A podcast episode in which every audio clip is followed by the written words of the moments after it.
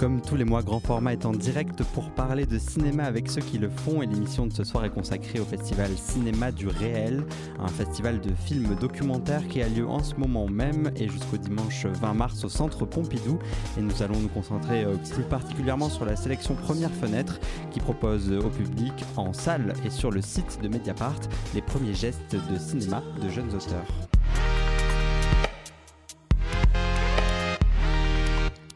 Et nous entendrons euh, dans cette émission Clémence Arrivé, coordinatrice de la sélection Première Fenêtre, et sont présents avec nous Baptiste Chapeau et Louis Rousseau, respectivement réalisateurs des films Je n'ai pas le temps et Début d'hiver, projetés au festival euh, ce jeudi 17 mars. Bonsoir, merci d'être avec nous. Bonsoir. Et vous serez accompagné par les voix d'abord euh, de Éloi. Bonsoir Éloi. Bonsoir. Et ensuite les voix de Jocelyn, la voix de Jocelyn. De quoi tu nous parles, Jocelyn Ouais, t'as qu'une seule voix malgré ton tout récurrente. Alors ça va. Euh, je vais parler de Media Crash, le documentaire coproduit par Mediapart. Très bien, bah, je me tourne euh, vers vous, Louis et Baptiste, pour euh, commencer cette émission. Quels sont un petit peu vos parcours? Comment vous en êtes arrivé à, faire du cinéma Qui commence? Allez, Baptiste. Alors, moi au début, j'étais pas du tout tourné vers le cinéma, c'est-à-dire que j'ai fait des études un peu scientifiques. et puis, j'ai déménagé à Lyon, où j'ai fait une classe préparatoire euh, Cagne, spé et option ciné. Et puis finalement, j'ai bougé après à Paris, où j'ai fait une licence de, de, philosophie et de cinéma, pour après m'orienter définitivement vers, euh, vers un master de cinéma. D'accord, donc le film que tu présentes au festival a été fait dans le cadre euh, de ce master. Oui, c'est ça. Je l'ai fait il y a un an avec, euh, avec Henri-François Humbert, qui est un prof intervenant et à la fois, enfin surtout un cinéaste dans la vie. D'accord. Et donc, Louis, euh, quel, est un petit peu ton, ton parcours de, de, cinéaste? Tu es encore étudiant, toi, tu es à la, à la FEMIS en troisième année Ouais, bah moi, mon parcours, euh, en tout cas par rapport aux études, avant, j'ai fait euh, donc un master de recherche en épistémologie de la physique.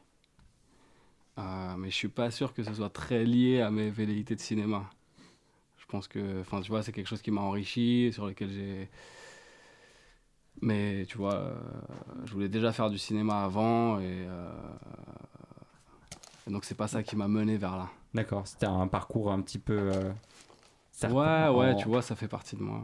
Et tu penses pas que ce que tu as appris lors de ces études euh, d'épistémologie, euh, ça, ça, peut t'apporter aussi dans ta pratique de cinéma Ouais, ouais, évidemment, évidemment. Bah, tout ce que tu apprends, tout ce que tu vis, de toute façon, tout vient faire une synthèse en toi. Donc, donc ça compte. Mais, mais, en tout cas, ça faisait pas partie du plan d'attaque. C'était pas une stratégie Non, non, non, pas du tout. Et du coup, je suis actuellement euh, à la FEMIS euh, en troisième année. Ouais. Alors, on va tout de suite euh, parler, de, parler de vos films, les deux films qui sont présentés dans la sélection Première Fenêtre, donc au, Festival Cinéma du Réel. Je vais laisser Éloi introduire les deux films et puis on en parlera avec vous juste après. Du coup, on va parler des deux films de nos invités ce soir. Je n'ai pas le temps de Baptiste Chapeau et Début d'hiver de Louis Barthélemy Rousseau tous les deux présentés dans la sélection Première Fenêtre, consacrée aux premières œuvres de jeunes cinéastes au festival Cinéma du Réel, qui a lieu en ce moment à Paris. Dans Je n'ai pas le temps, Baptiste filme son année 2020, une seconde par jour, une année turbulente marquée par la pandémie du Covid-19, dont le cinéaste nous livre une rétrospective intime et personnelle, un enchaînement de fragments de son quotidien, de rencontres amicales, de voyages, le tout accompagné par la chanson Pearly Dewdrops Drops de Cocteau Twins. Et le film de notre deuxième invité, Début d'hiver, suit un groupe de taggers militants contre la loi de sécurité globale avant d'aller à la rencontre des habitants d'une communauté souterraine où les concitoyens les plus défavorisés se serrent les coudes pour passer l'hiver en pleine épidémie. Un enchaînement de rencontres qui nous mène jusqu'à la scène d'une manifestation où la colère des citoyens se heurte à la violence policière. Merci Éloi, je voulais vous poser une première question. Qu'est-ce qui vous a donné envie de, faire vos films?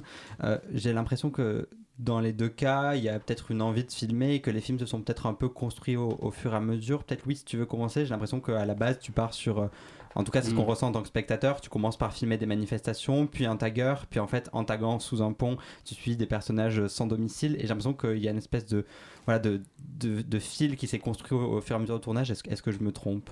Euh, Non, non, bah, tu as raison, c'est exactement ça. En fait. Euh, donc on, était en train de suivre euh, ces deux taggers et, euh, et, ça commence par une rencontre qu'on n'avait pas prévue avec un des habitants du tunnel. Et, euh, Et en fait, je me suis dit à ce moment-là que j'avais envie de faire un film comme ça, qui était soumis en fait au, inféodé aux aléas de la rue, quoi. Parce que la rue, c'est l'indétermination et parce que, en fait, donc on s'est dit, ouais, bah, il y a une première rencontre qui nous a emmené quelque part où on s'attendait pas du tout à aller. Et donc on s'est dit qu'on allait continuer comme ça et voir jusqu'où ça allait nous, mener. Euh, et bon, bah, voilà, l'ironie du sort fait qu'on part dans une manifestation et on y revient. Euh, comment, le Comme si tous les chemins menaient à la violence. comment le film il a été écrit du coup Est-ce que tu t'es quand même parti avec une idée sur le papier et pour mieux t'en détacher ou alors au contraire tu t'es dit voilà je prends cette base et après je me laisse porter par, euh, par mon tournage et par les, les aléas de ce, de ce tournage là Non non pour être honnête le film il n'a pas vraiment été écrit hein, euh, donc euh, c'est plutôt ouais il y a un premier soir où on tourne avec les taggers et, et là on se dit voilà ça, ça, peut être une possibilité de faire un film où on, se déplace de personnage en personnage comme un passage de relais quoi. Ça, vient de ça vient d'une rencontre avec les taggers du coup ou pas du tout? Euh, ouais, enfin on les connaît, on les connaissait déjà, euh, mais euh, oui, ça vient. Enfin, en fait, donc ça vient surtout de la rencontre entre les taggers et les habitants du tunnel. Donc c'est un film qui s'est aussi beaucoup écrit au montage, j'imagine. Comment ça s'est passé le, c'est le montage? Est-ce que vous aviez beaucoup de rush et du coup il a fallu faire une sélection d'histoire ou alors c'était quand même assez, assez fluide? Ouais, on avait quand même 13 heures de rush pour un film d'une demi-heure, ce qui fait un ratio assez large. Mais, euh, mais d'un autre côté, en fait, euh, le, la suite des rencontres, bah, tu peux pas la. Euh, tu es, obligé de rester dans, dans l'ordre, en fait. Tu peux, tu peux pas la briser parce mm. que sinon, ça fonctionne pas. Oui, donc il fallait juste élaguer un peu les séquences. Voilà, ouais, il y avait une structure en fait qui était déjà présente dès le tournage et qui est en fait l'expérience que nous on a fait sur place. Et, euh, et ça, on n'avait pas la souplesse en fait de bouger, de, bouger ça. Quoi. Bah, bah, Baptiste, toi, ton film, c'est carrément un film de montage. Euh, c'est-à-dire que j'imagine que tu n'avais pas forcément prévu de faire ce film quand tu as filmé tous ces moments de vie. C'est plutôt un, réflexe. Et puis après, tu t'es dit que tu allais, en faire, euh, allais en faire un film. Ouais, c'est ça. C'est-à-dire que quand je m'étais dit le 31 décembre 2019, donc, que j'allais, comme certains copains, connaissances ou amis avaient fait, filmer plus ou moins régulièrement, voir tous les jours. Et, euh, il s'est trouvé que. Enfin, j'avais même des rappels sur mon téléphone pour me dire n'oublie pas, enfin, vidéo du jour, vidéo du jour. Euh, ce qui se passe, c'est que quand j'ai monté, donc euh, c'était assez mécanique parce que c'était vraiment prendre la vidéo, enfin, choisir parmi les rushs parce qu'au début, genre, je filmais qu'une seconde, une ou deux secondes, puis après, en fait, je me suis dit, bah, autant filmer plus. Et donc, après, c'était vraiment un travail de choix, mais le montage en soi est assez mécanique parce que finalement, ça reste une seconde. Et, euh, et toute l'année s'est enfin, déroulée. Et, et en 2021, donc, j'ai pas directement monté parce que j'avais principalement euh, la flemme. Et, euh, une bonne raison de ne pas monter. Et, et en, mars, mars, mars, février, mars, je pense, 2021, je me suis mis au montage et, et ça a été plutôt, plutôt sympa. De toute façon, j'étais confiné, donc donc tu avais que ça à faire. Euh, tu, disais que le film s'est retrouvé dans le festival un peu par hasard. Euh, comment ça s'est passé? Parce que tu t'attendais pas forcément. Alors, euh, donc il se trouve que j'ai monté au mois de février-mars parce que j'avais un, un, cours donc, à Paris 8 avec Henri-François Humbert qui nous demandait de, de réaliser un documentaire. Donc ça pouvait être un peu n'importe quoi si on veut. Et moi je savais pas faire grand-chose. Donc, euh, de fait, j'ai monté ce que j'avais déjà, donc tous mes rushs de l'an passé.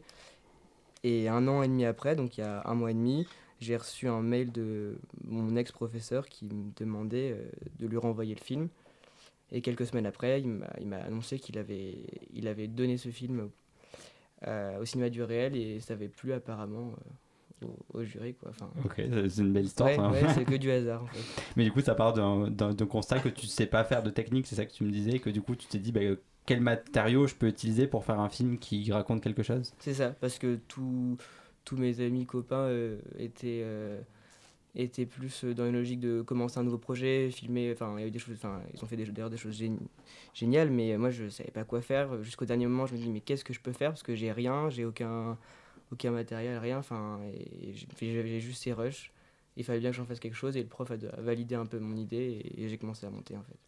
Ce qui est marrant, c'est que vos films parlent un petit peu d'une même période, c'est-à-dire la période du confinement, de ce, des, alors toi des manifestations, mais toi on, parle, on pense au confinement parce qu'on voit les, les visios, on voit, on voit, on voit tout ce, ce genre, les gens qui ont des masques.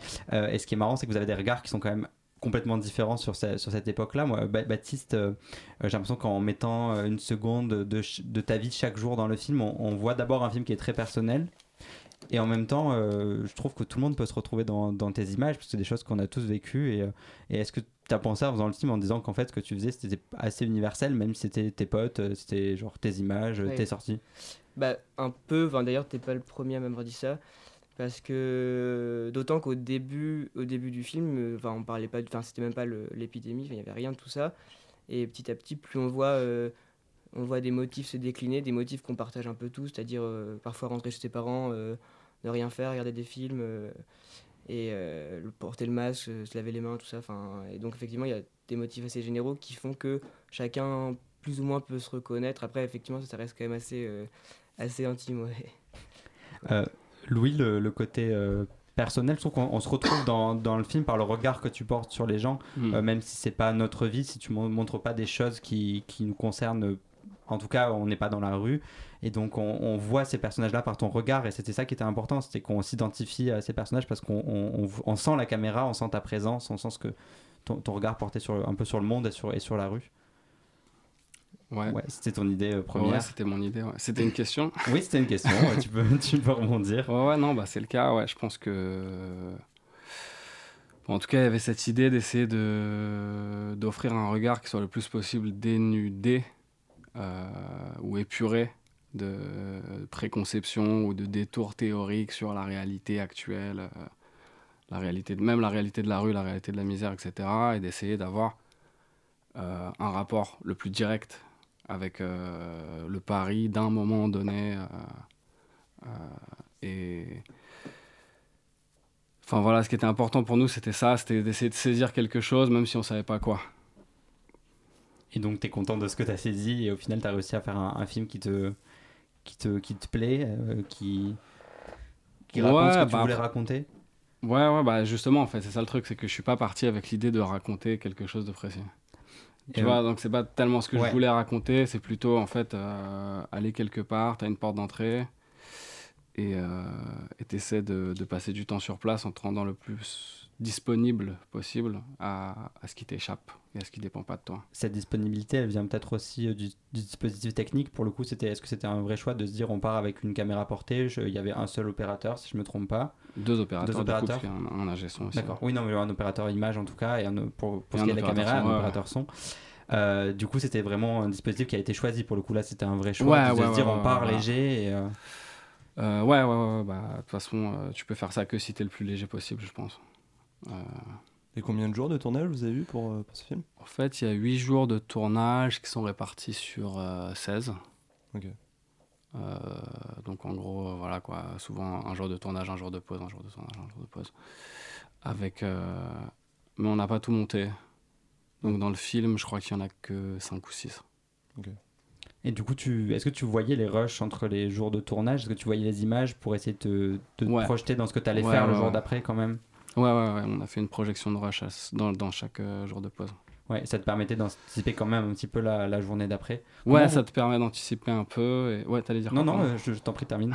Ça permettait d'anticiper comment vous vous euh, retrouviez avec les personnages, euh, vous donniez des rendez-vous, ou alors à chaque fois vous, Mm. vous allez sur le lieu en attendant de les retrouver et justement de laisser cet imprévu arriver? impossible de donner des rendez-vous dans ces situations-là. Donc ouais, bah faut, faut aller là-bas et tu vois qui tu trouves. On a passé pas mal de temps sur des euh, ouais, tu sais pas où il est un tel. euh, ça fait deux heures qu'on le cherche. euh. Ah mais pourquoi vous le cherchez? Pff, On t'expliquera.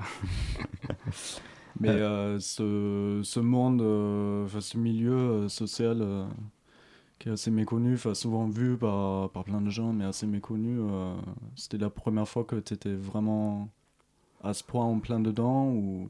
Et qu'est-ce que ça t'avait fait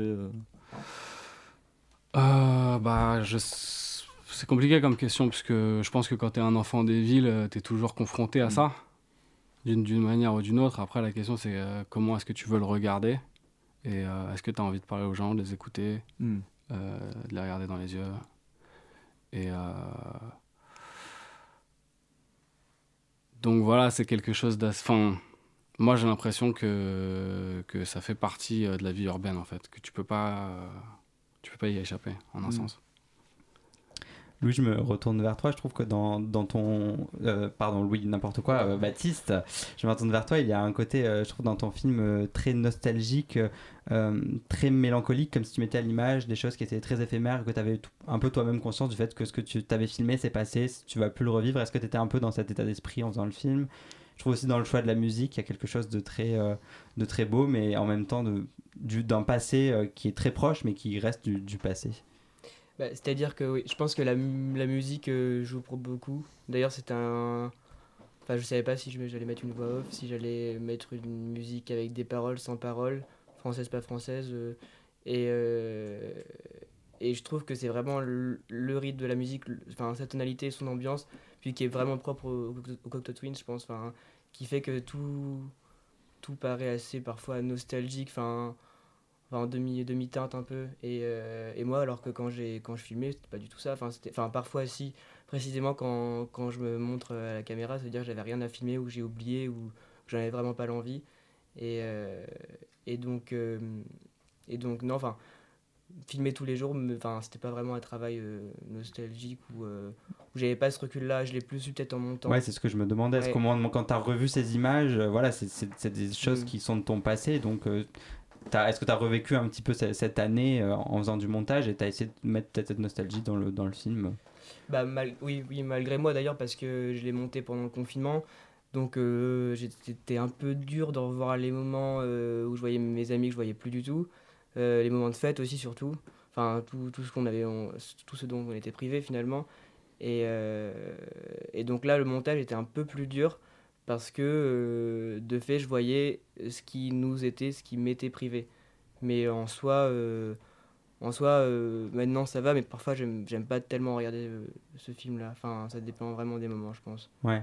Comme on n'aime pas forcément toujours regarder Ouais. ces photos et ces vidéos qui Exactement, nous ramènent à des choses. ça. euh, Mais, mais, mais du coup, comment s'est fait le choix de la musique Cocteau Twins? C'est quand même assez étonnant. Bah juste, j'ai j'ai beaucoup hésité, mais en fait c'est, je me suis rendu compte à la fin de l'année que c'était une musique qui me qui qui me suivait un peu. Et euh, enfin au- enfin et je me suis aussi, enfin j'ai testé d'autres musiques d'ailleurs. Enfin, j'ai même pensé à mes Christophe, donc euh, c'est dire euh, vraiment. Il y a un Et, spectre euh, ouais, ouais, non, mais celui qui était mort, j'étais. Et, euh, et en fait, je me suis dit. euh, ce qui est bien avec Octo Twin, c'est qu'à la fois il y a des paroles, mais ces paroles, on les comprend pas parce que, enfin, déjà, ce groupe-là, il est connu pour. Chanter en enfin, voiture, On comprend rien, c'est-à-dire, et puis même les. les enfin, c'est un peu l'innuendo, on comprend pas du tout euh, ce qu'elle veut dire, c'est, ça n'a pas tellement de sens, donc on peut pas non plus s'accrocher aux paroles, c'est se détacher de l'image. Et. euh, C'est vraiment l'atmosphère. quoi. Ouais, et de toute façon, tout ce qu'ils font, moi je trouve c'est c'est qu'une question d'atmosphère. euh, Tous leurs albums, c'est un peu ça.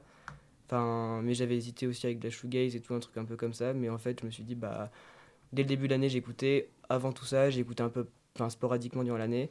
Et en fait, ça c'est venu de fait, quoi, à la fin. Eh bien, puisqu'on parle de musique, la transition est toute trouvée. On va passer à un disque. Il s'agit de Break for Love de Hype Williams. C'est dans la bande originale des Rencontres d'après minuit de Yann Gonzalez.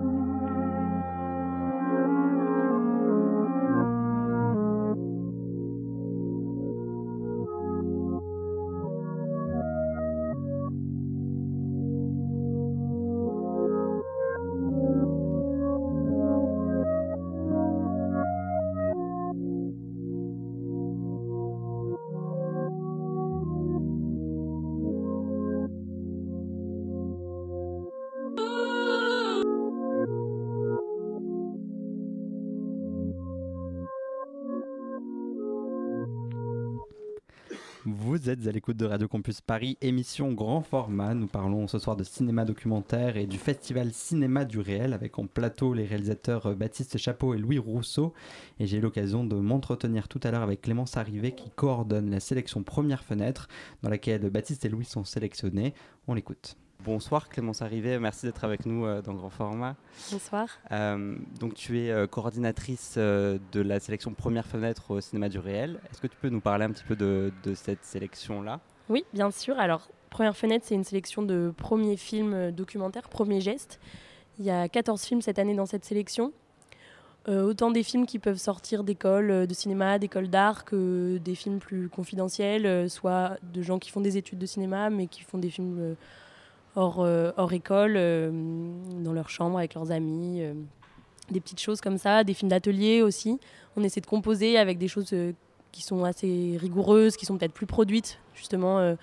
par exemple, on a des films de la FEMIS, qui est une grande école de cinéma, ou des films d'école d'art où il y a un peu d'argent aussi pour faire les films, et aussi des, des plus petites choses, des, petits, des films de 5-6 minutes qui ont été faits dans le cadre d'ateliers, où il y a eu un peu des, des envies comme ça, des, des inventions plus je sais pas, plus moins pensés, quoi, des films qui ont été faits de manière euh, plus vive, quoi. Et euh, voilà. Et alors, euh, dans dit coordination, parce que c'est important de le dire, en fait, c'est pas juste une sélection de films, c'est aussi un atelier de programmation. En fait, il y a 7 étudiantes et étudiants qui ont participé à cet atelier cette année. Ça fait déjà trois ans qu'on le mène. En fait, ils viennent pendant 2-3 mois, assez régulièrement, toutes les deux semaines environ on leur montre des films, on, en parle ensemble, ils en regardent quand même pas mal, ils en regardent entre 50 et 100, je sais pas, cette année peut-être 70, quelque chose comme ça. Et euh, voilà, on fait des grosses réunions, 3-4 heures, euh, ils sont super généreux dans le regard, c'est des discussions souvent euh, hyper denses, hyper riches, et on, petit à petit comme ça, on, monte cette sélection de films. J'aime bien parce que c'est vraiment des regards aussi de, de jeunes gens sur des films de un peu de camarades, quoi, des gens de leur âge ou des fois des amis aussi, eux-mêmes vont glaner des films, euh, demandent un peu dans leurs entourages euh, à leurs amis qui font des films euh, de leur montrer des choses. Et, voilà, et c'est hyper important parce que c'est d'autres regards pour montrer d'autres films, ça change d'une sélection compétitive comme par exemple le festival et qui est menée par des gens plus professionnels, qui travaillent depuis longtemps, qui sont plus âgés.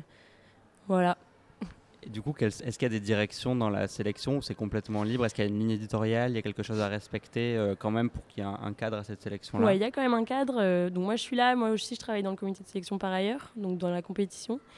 Euh, les gens du comité de sélection, en fait, pour faire un peu le trajet, il y a un appel à film au cinéma du réel pour la compétition. Et nous, là-dedans, on reçoit aussi beaucoup de films d'école, de jeunes gens. On repère comme ça, on se dit Ah, tiens, au générique, euh, cette personne, elle était dans une fac, ou on a entendu parler d'elle, et on se fait remonter les films. Donc il y a quand même déjà une sorte de présélection aussi qui se fait un peu par les gens euh, du comité, quand même. Donc ça déjà donne une ligne parce qu'ils font pas tout remonter, déjà. Donc ça crée une sorte de cadre aussi. Ils invitent aussi euh, les gens du comité de sélection première fenêtre à, à regarder des choses qui, eux, les ont percutées. Et. Et ensuite, euh, euh, il y a notre directrice artistique Catherine Bizerne qui, elle, euh, en fait, ce qu'on fait, c'est qu'on lui fait une sorte de présélection d'une vingtaine, 20-25 films. Et en fait, la grosse discussion finale se fait quand même avec la direction. Donc là, elle, elle va amener aussi sa touche, évidemment, éditoriale. Mais cela dit, je trouve que c'est intéressant parce qu'à chaque fois, elle est aussi très ouverte quoi, aux propositions des, gens qui pensent la sélection. Elle n'est pas du tout dans un truc de Elle, oriente, mais en même temps, elle se laisse aussi surprendre et elle accepte aussi leurs propositions. Et parfois, sur des films qu'elle ne défend pas forcément, en fait, elle va accepter de les montrer. Donc, je trouve qu'il y a un équilibre comme ça assez beau entre, évidemment, à la fois un cadre et une direction, euh, mais en même temps, euh, une place à la liberté de leur regard. Et c'est une sélection qui permet peut-être aussi de montrer des films plus expérimentaux, des choses qui sortent un petit peu du cadre euh, du cinéma qu'on peut voir en salle. Est-ce que c'est aussi le rôle de ce festival du cinéma des réels de montrer des films qui sont un petit peu justement en dehors de certaines normes et qui, des films qu'on verra pas forcément en salle ou qu'on verra pas forcément dans une diffusion commerciale euh, après? Ouais, je crois que Première Fenêtre peut le faire. Après, ça montre. Enfin, on a aussi montré des films qui derrière ont eu des vies de festival euh, classiques parce que je pense à ce film l'année dernière euh, de Joséphine Joannet. Euh, en fait, il a été montré dans tellement de films à Palermo Nero, c'est superbe.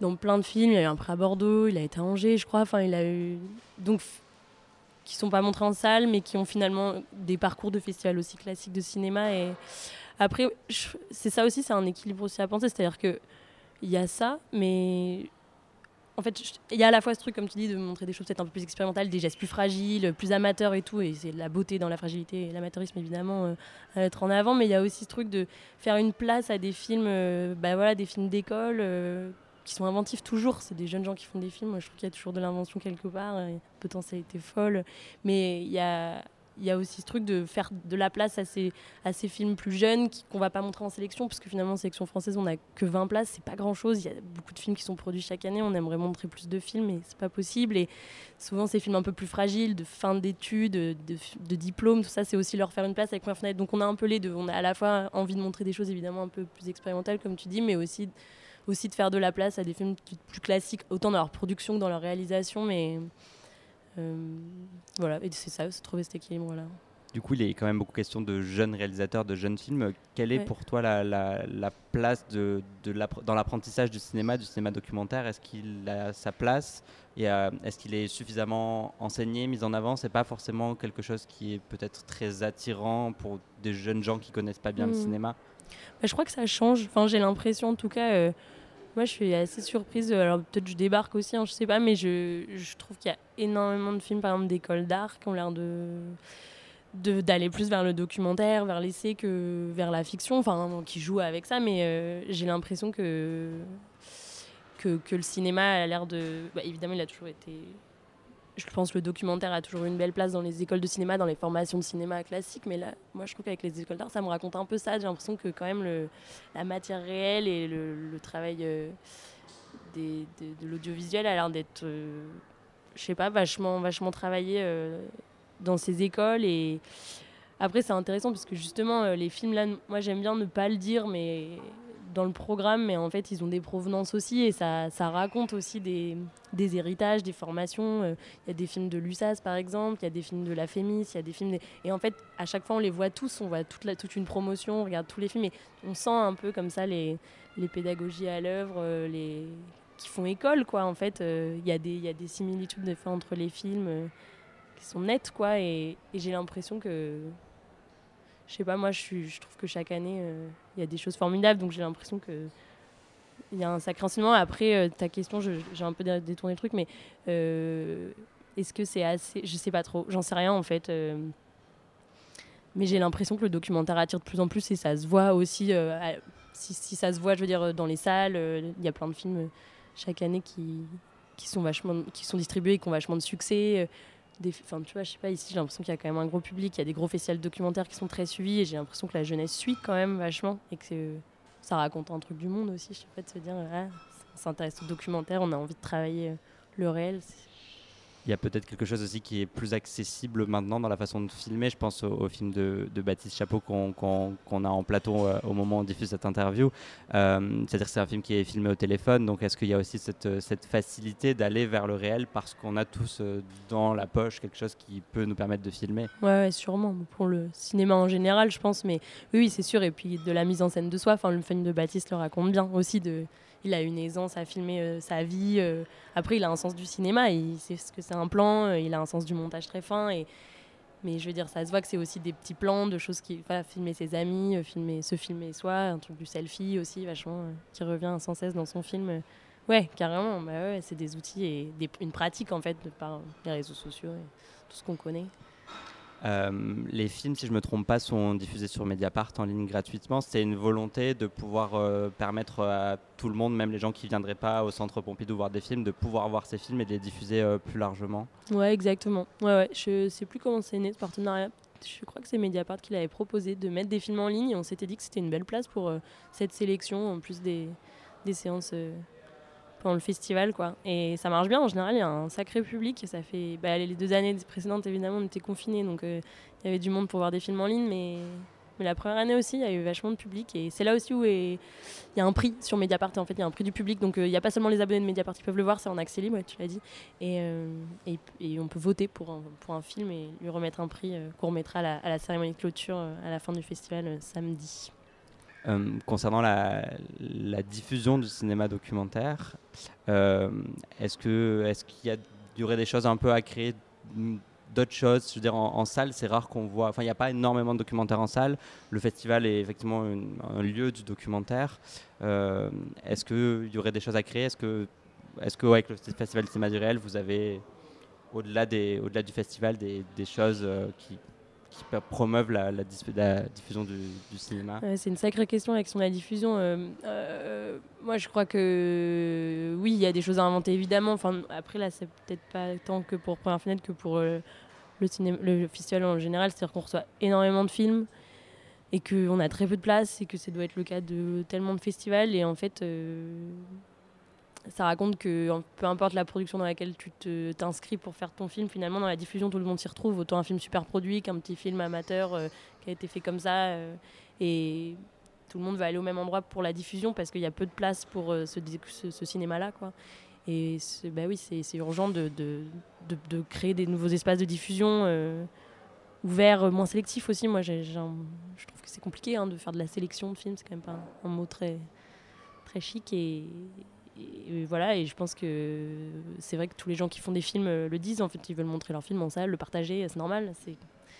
Ce dispositif est, très très beau par ailleurs. On a de la chance, très bien les, salles de cinéma. Et euh, ouais, ben c'est sûr. Si ça manque, on, dirait, on dirait qu'il y en a plein, mais en fait, ça manque peut-être encore de festivals ou de je sais pas de lieux pour montrer des films de manière plus libre. Puis quand ça existe comme la clé, en fait, ça se fait éjecter.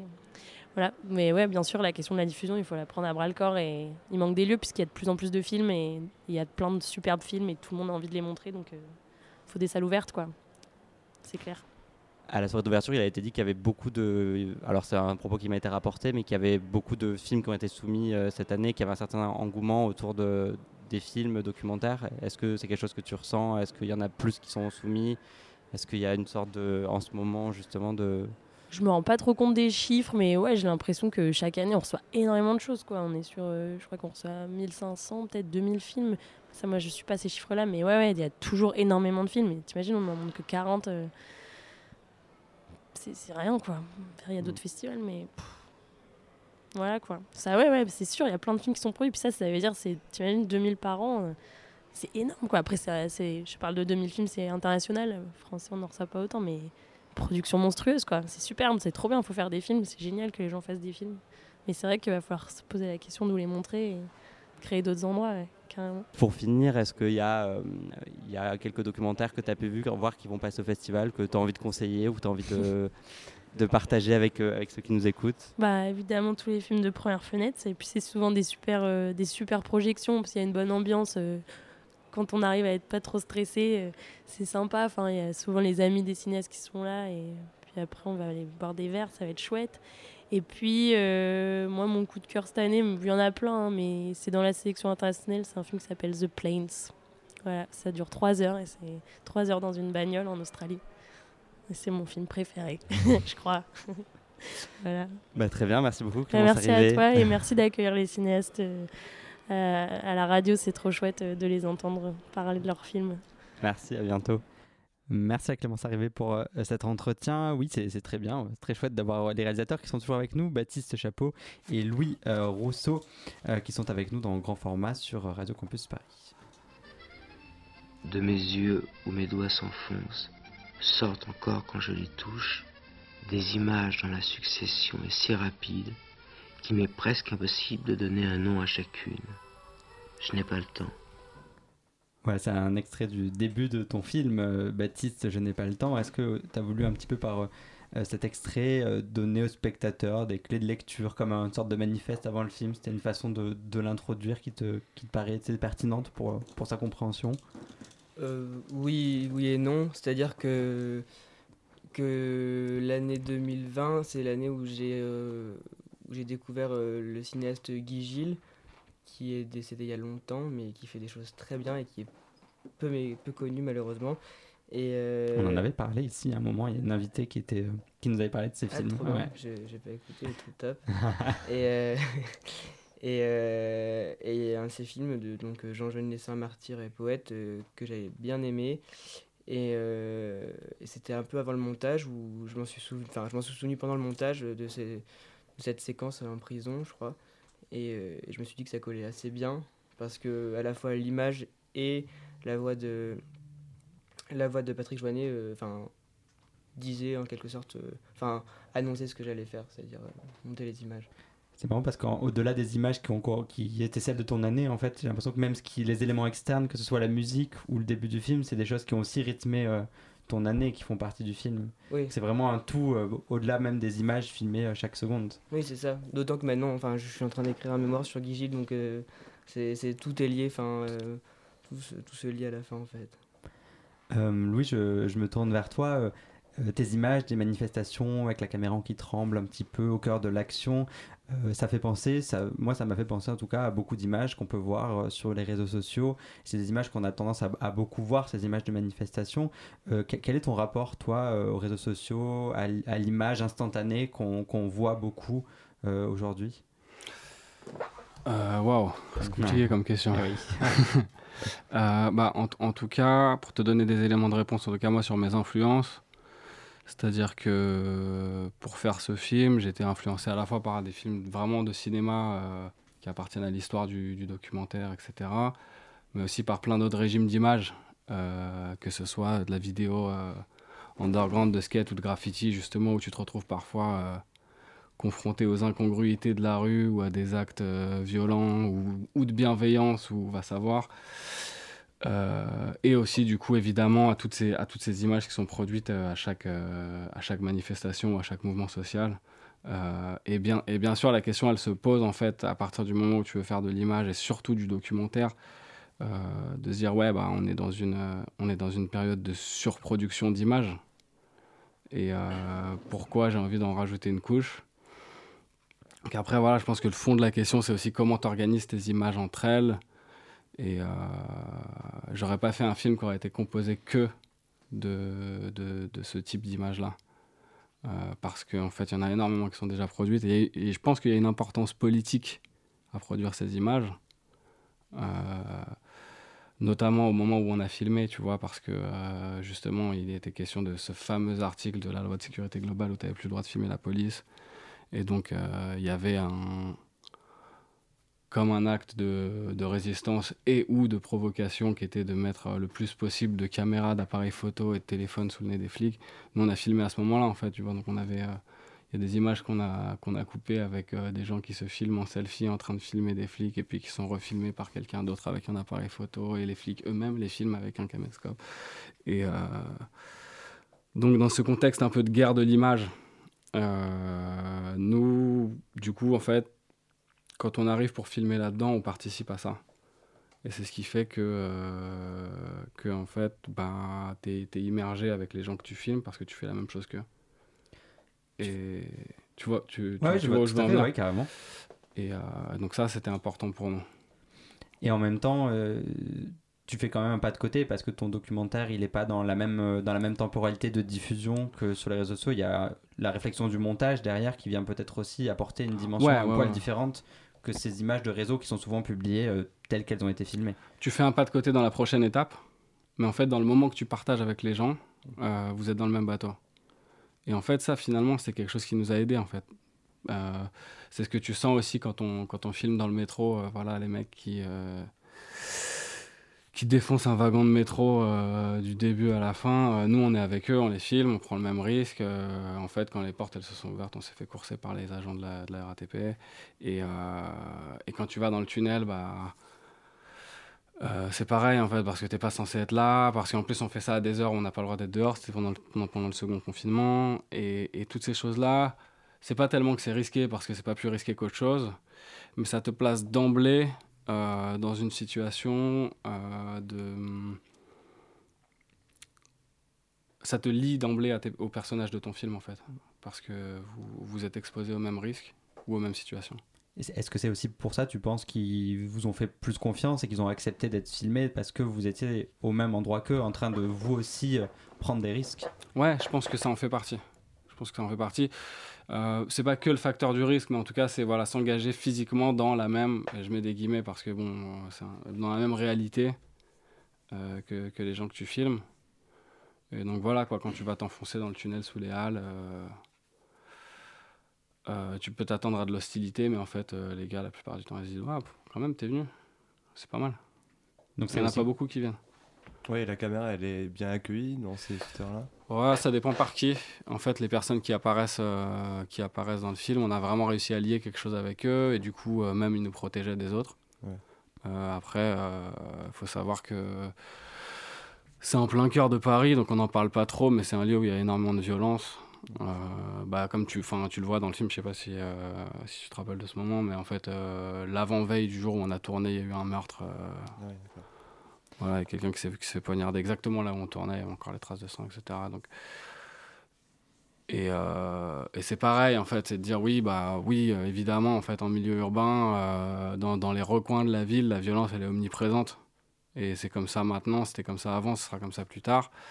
Mais par contre, bah, quand tu descends là-bas, ouais, y a les, les gens forcément ils disent ah ouais, bah, Courage. ouais, t'es venu. Limite, ça nous fait plaisir que tu sois venu en fait. Il y a une reconnaissance. euh, Ouais, on a des trucs à te dire. Si t'es prêt à les écouter. Justement, euh, comment ça s'est construit le, le rapport de confiance? Enfin, Qui est quand même très important euh, quand tu tournes un documentaire. euh, mais là aussi, tu, tu vois l'intimité des gens parfois. euh, les Ouais, ouais. hmm. Bah, il y a une question qui est importante, je pense, c'est que il faut pas être d'emblée, il faut réprimer autant tes préjugés que certains sentiments d'empathie ou de pitié, Euh, parce que sinon tu réduis les gens à des parcelles de misère et tu Mm. peux rien nouer avec eux. Et donc je pense que c'est important d'arriver en se disant ouais, euh, en fait, euh, je vais être en face de quelqu'un et c'est pas parce euh, il a pas la même vie que moi que je dois tout, tout accepter, par exemple. Donc il va y avoir des gens qui vont me plaire, d'autres qui vont pas me plaire. Lui il me parle mal, je lui parle mal. Lui il me parle bien, je lui parle bien. C'est là que tu peux, c'est là que tu peux nouer quelque chose d'authentique avec les gens en fait, Mm. Et pas être dans une espèce de bien-pensance. Euh. Et donc en fait ça s'est fait assez naturellement. Euh, Il y a des gens qui nous ont envoyé nous faire foutre et puis il y a des gens qui nous ont appréciés quoi. Et d'ailleurs souvent les gens qui nous ont appréciés et qui apparaissent dans le dans le film, bah, la première chose qu'on a fait avec eux c'est de rigoler quoi boire un coup, faire des blagues. euh. Du coup, avec eux, ça s'est euh, fait assez vite ou... Ouais, ouais, ça s'est fait Ouais. assez vite, ouais, au gré de pas mal de packs de bière. Mais... et qu'on voit pas dans le film. Ouais. Euh, on, on parlait du statut des images juste avant euh, avec Louis. Euh, Baptiste, toi, ton, ton film, il semble quand même assez inspiré des montages qu'on trouve sur les réseaux sociaux. C'est-à-dire un jour, une seconde, c'est un truc qu'on voit partout. Mais sauf que souvent dans ces montages, c'est quand même des choses qui sont plutôt avantageuses. Et toi, au final, tu te mets un peu dans- en scène dans le film et, et on a l'impression que tu prends un peu ce contre-pied-là. Est-ce que c'était une critique ou en tout cas une intention de dire que tu allais, faire, allais utiliser ce même système mais en le renversant un petit peu Parce qu'il y a des moments où on te voit en selfie, t'es pas forcément à ton avantage. Je sais.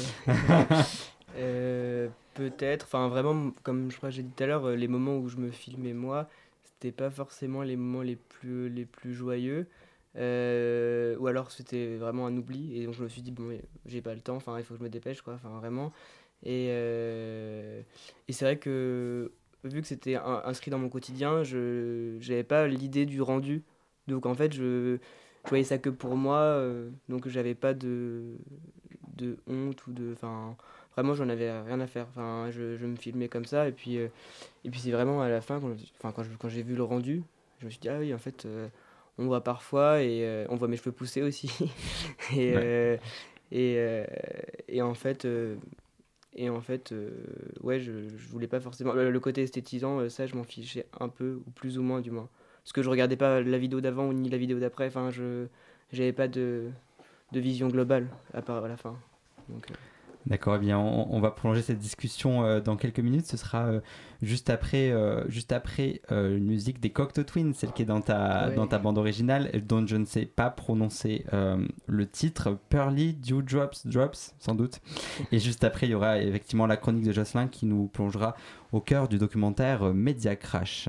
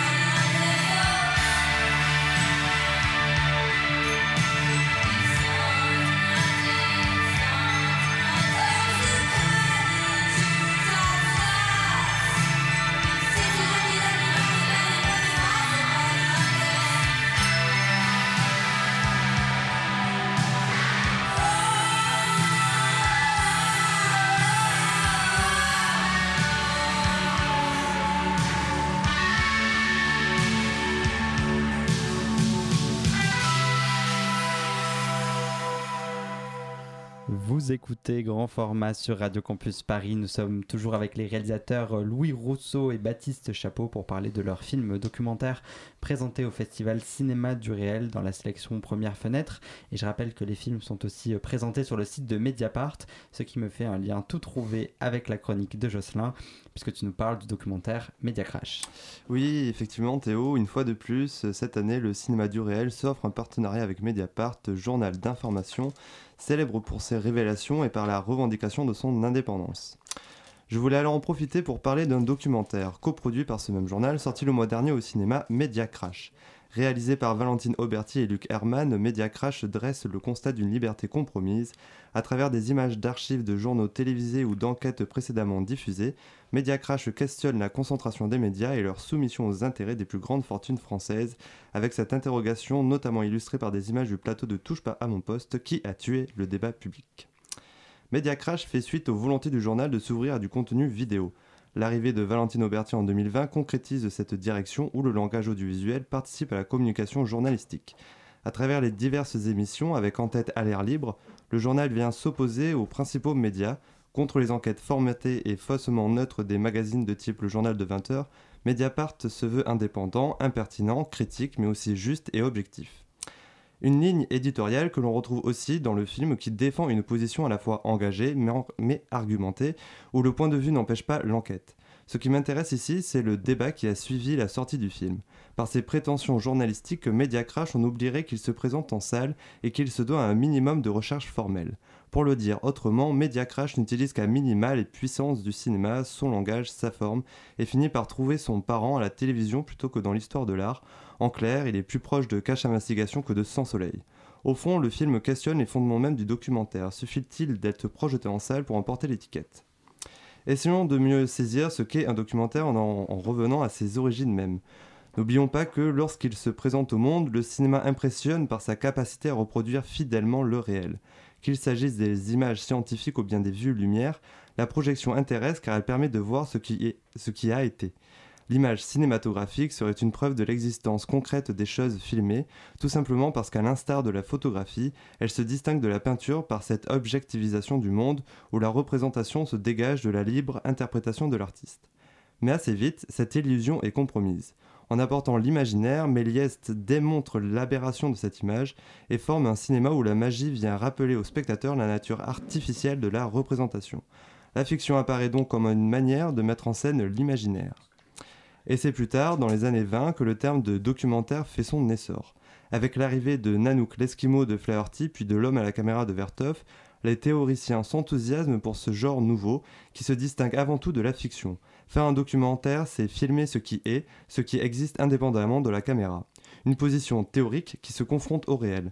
Dans le cas de Nanook, les interventions avérées de Flaherty faussent la nature des images.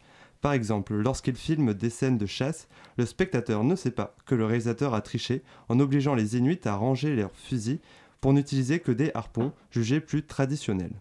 De son côté, Vertov assume clairement cette illusion par le biais d'une mise en abîme. En filmant l'opérateur, Vertov prévient son spectateur de la nature subjective des images sans pour autant renoncer à filmer ce qui est. Si la distinction entre documentaire et fiction paraît évidente, ce qui l'oppose au reportage filmé semble plus obscur. Pourtant, le reportage a eu aussi son heure de gloire au cinéma lorsque les actualités filmées étaient diffusées en salle. Ces reportages se voulaient être l'équivalent en images d'un article de presse. Il s'agissait alors d'éclairer un fait d'actualité, de porter témoignage d'un événement, d'en faire le compte-rendu. Ici aussi, la notion d'objectivité et de subjectivité est sujet à caution, selon les courants, on assume plus ou moins le point de vue. En tout cas, on remarque que le reportage est bien plus issu d'une tradition journalistique que cinématographique, et c'est peut-être sur ce point que l'on peut comprendre le positionnement de Media Crash.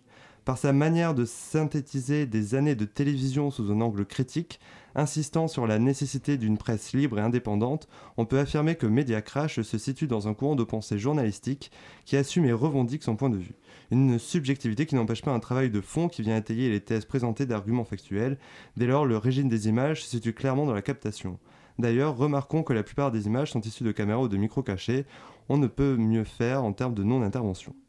Pour autant, Media Crash n'est pas un documentaire.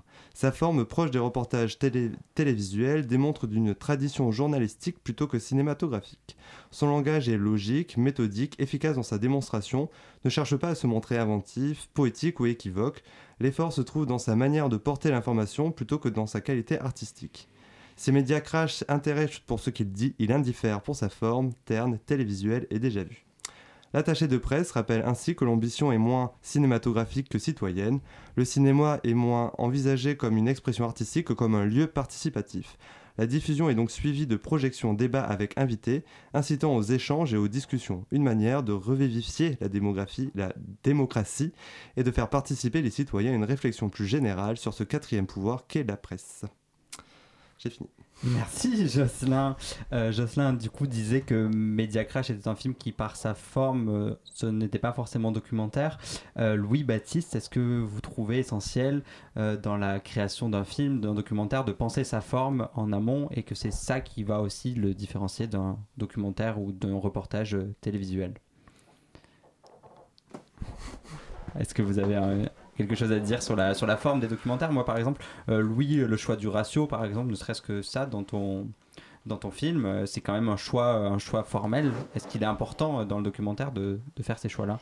Hum, ouais, après, euh, bah, en tout cas, je répondrai sur le point où tu dis que c'est en amont. Je pense que c'est pas forcément en amont. Je pense que tu fais des choix à toutes les étapes.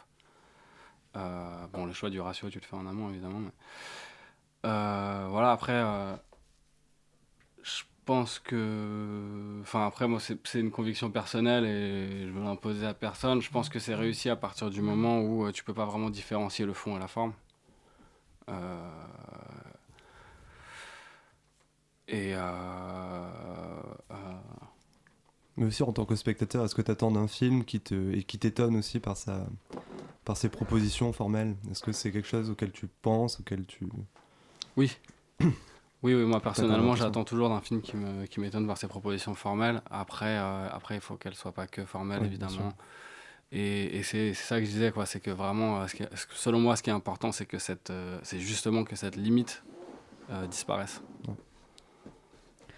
Différencier le fond de la forme ou pas Telle est la question. Ouais. Merci beaucoup. Ne, pas, ne pas, surtout ne pas. ne pas différencier selon euh, Louis. Euh, merci beaucoup à tous les deux euh, d'avoir été euh, avec nous dans grand format. Je rappelle que vos films passent le jeudi 17 mars au cinéma du réel au centre Pompidou. C'est à 18h30. Les films s'appellent Je n'ai pas le temps et Début d'hiver. Merci beaucoup d'avoir répondu à nos questions. Merci. Merci. Côté chronique, vous avez entendu les voix de Jocelyn et d'Éloi. Merci beaucoup à tous les deux. Et puis à la réalisation, euh, Benjamin Arnaud. Merci beaucoup. Quant à nous, on se retrouve dans un mois, le 9 avril. Passez une très bonne soirée.